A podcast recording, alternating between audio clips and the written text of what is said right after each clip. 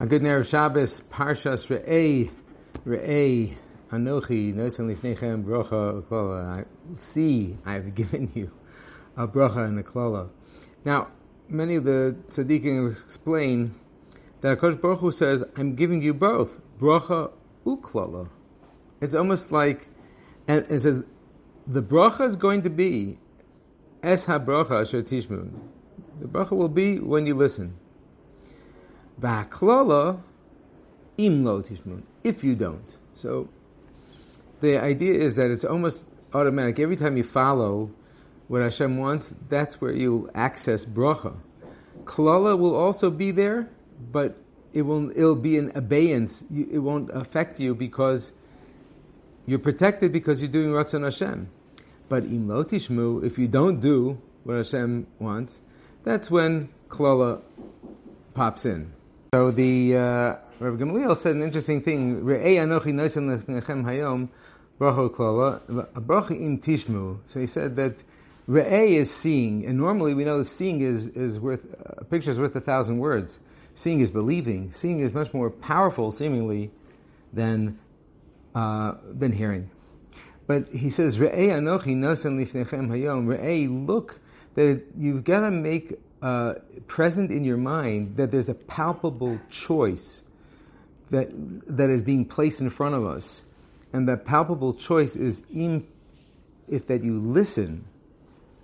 So I have to envision that my choices have true consequences, and that it's it's something that if I follow Torah, then there's bracha, and chas v'shalom, if I do the opposite, then it's klala, and that's part of what is needed that I have to see it, and I have to see it as reality. Now, Rav Gamliel also said that the Shmiya also is a way to guarantee that my conclusion, the way I see it, like everybody's glasses are different. My glasses do crazy things, you know, and everybody else's glasses work differently. Everybody sees it through their own rose-colored tinted glasses to see things their own way we also hear things our own way, but if we communicate with somebody else and we hear what somebody else says, then we're able to ensure that at least we're seeing a balanced approach.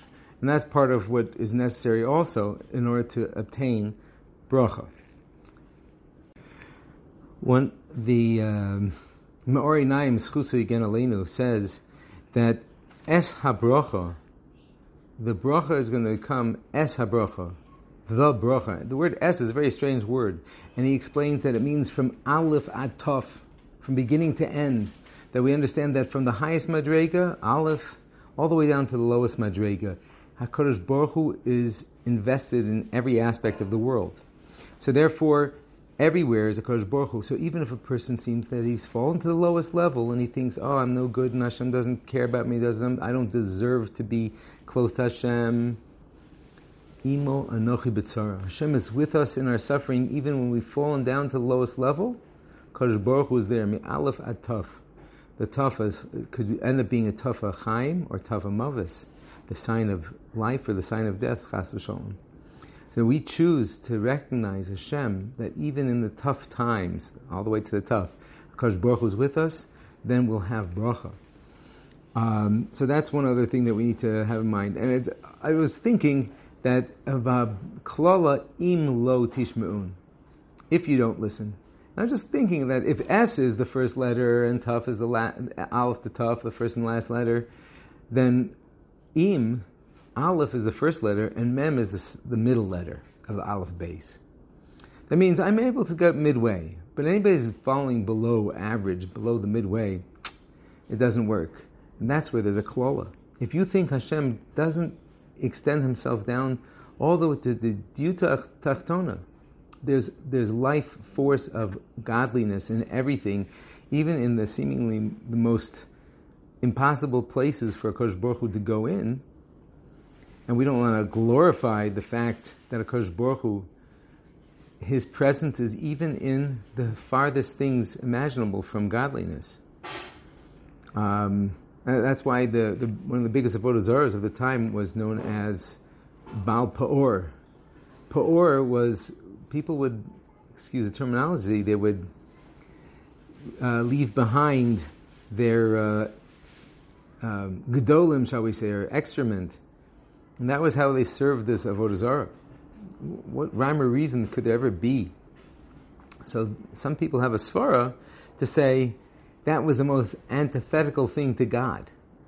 That how could excrement, which is the most vile and disgusting thing, especially since all the nutrients have been taken out, been processed through a person's body or an animal's body, and all that's left is the is the vile excrement with nothing. Even there, Hakadosh Baruch was there. Even and, and as you see that, how, what do they use for fertilizer? craziest thing. We could even schlep out, re- realize there's godliness in everything. Of course, we don't, you know, start singing praises of a Kodesh Baruch Hu, that yes, he's even in the, you know, waste product, but that's the reality. And we have to know that, that there's the only time there would be a curse if you can't find Hashem in your life. Hashem should always help us.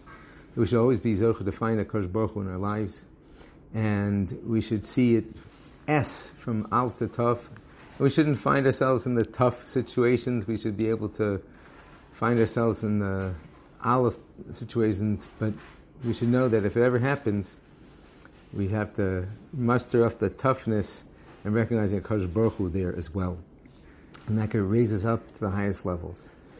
Um, another idea I figured that I'd share that Gamliel was uh, expressing that there's a lot of bracha that a person needs to recognize that there's bracha and chas shalom, there's klala.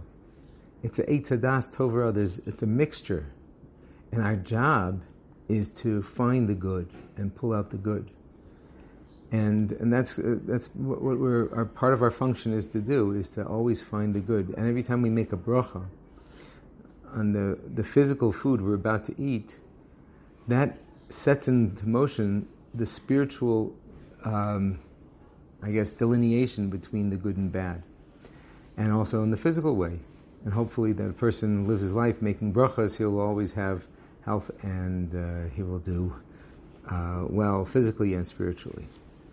There was a Gamliel said he wanted to tell me two other things that he said that was important. I think that Klal Yisrael should know, and one of them was a very interesting thing that we say in Zmiris Shabbos, Azamer b'shvachim lemeil go pischin, um, which basically means Azamer b'shvachim, I will sing God's praises and I will enter into the entryways of the chambers of holiness, of, of the king in the spiritual realms.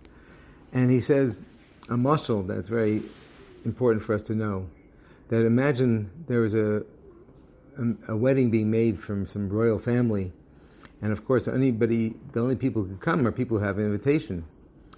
And this fellow really, really wanted to go to the the chasna. He wanted to see the king and the prince, the, the, getting married. He was, you know, but he didn't have an invitation. And he gets to the, the doorway, and the guy says, uh, "Invitation." It's like, ah, sorry, sir, only by invitation only. So he goes back, and he sees some people coming in. He sees the band members, and the guard just waves him in. He says, ah. So he goes home and he takes his father's clarinet or violin or something, and he runs back and he starts running towards the entryway, and the guards say, oh, come on in, you know, you're part of the band. You're here to make joyous the occasion. And he says that's part of the power of Zmir Shabbos, is that when we sing the Zmirs of Shabbos, it's Azamer B'Shvachim, the male go pischin. It allows us to go into the chambers which people are not normally allowed unless they have the credentials. They've learned through Shas and they've done all the mitzvahs or whatever it is that the credentials are needed.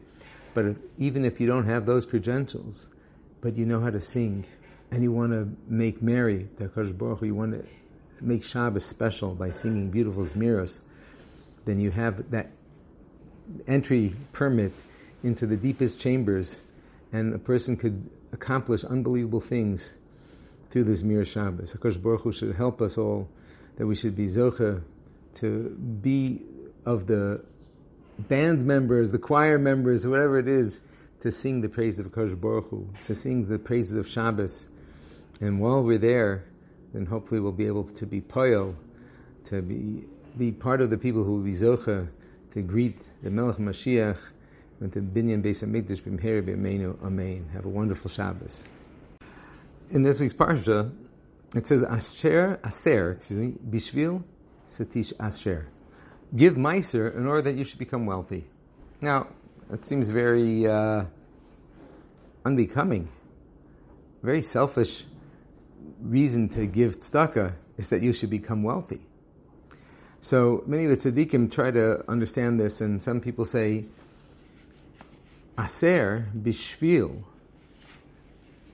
If you give meiser, you get on the path, shatis asher, that you should become wealthy. What does it mean be on the path? On the shvil is the, also it means in order, bishvil, but it also means the path. The path to become um, wealthy. But he says like this, if you give, I think it's the Mori 9, but if you give Meiser, it means you've sacrificed some of your hard-earned money. What you basically have done is you've displayed to yourself your priorities. And your priorities is to help other people and to do mitzvahs, what Hashem wants. And by doing that, you have less money. If you have less money, so what happens? You become part of the category of um, somebody who is sameach bechelko. You're happy with what you have. So even if you have less than what you had before, before you gave the meiser, but now you're happy with what I have left. And if you're happy with what you have left, Ezu Asher, who is a wealthy person? Hasameach bechelko. Somebody's happy with what he has. So Aser, Bishvil, Satish Asher. Give Meiser in order to be on that path and you'll become wealthy.